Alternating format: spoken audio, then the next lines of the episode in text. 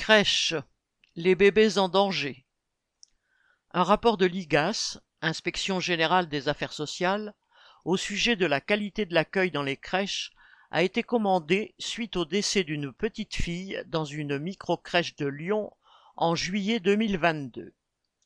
Le rapport fait état d'une qualité très dégradée de l'accueil des enfants dans certaines crèches. Les témoignages de professionnels et de parents parlent d'enfants oubliés sur les toilettes, privés de sieste faute de lit en nombre suffisant, ou laissés en pleurs jusqu'à ce qu'ils s'endorment, d'enfants à qui on ne donne pas à boire pour éviter de changer les couches, ou d'autres laissés longtemps dans leurs couches souillées. Il est scandaleux que l'IGAS fasse semblant de découvrir cette situation grave. En effet, depuis 2019, les travailleurs du secteur de la petite enfance, organisés dans le collectif Pas de bébés à la consigne, dénonce la dégradation des conditions de travail du personnel et d'accueil des enfants dues aux mesures décidées par le gouvernement.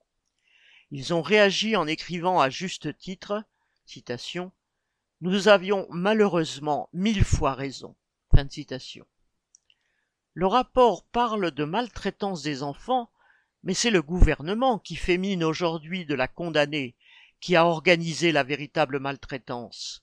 C'est lui qui a fait augmenter le nombre d'enfants dont chaque personne doit s'occuper, qui a diminué le nombre de mètres carrés dont doit disposer une crèche pour accueillir chaque enfant, et autorisé depuis juillet 2022 l'embauche d'une proportion encore plus importante de personnel n'ayant aucune formation dans la petite enfance. Il présentait cela comme une façon de pallier les difficultés de recrutement, car il y aurait dix mille postes vacants, alors qu'il s'agissait tout bonnement de faire des économies budgétaires aux dépens des bébés. Pour combattre cette politique dangereuse et cupide et dénoncer le décret de juillet 2022, les travailleurs du secteur ont dû faire grève à plusieurs reprises, notamment en octobre dernier, dans de nombreuses crèches du pays.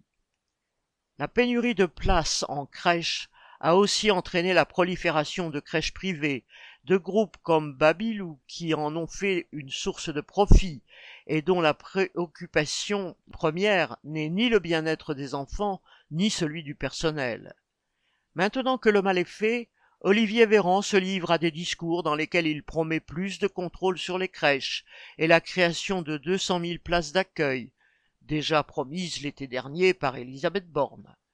Ces déclarations ont fait bondir le syndicat national du personnel de la petite enfance.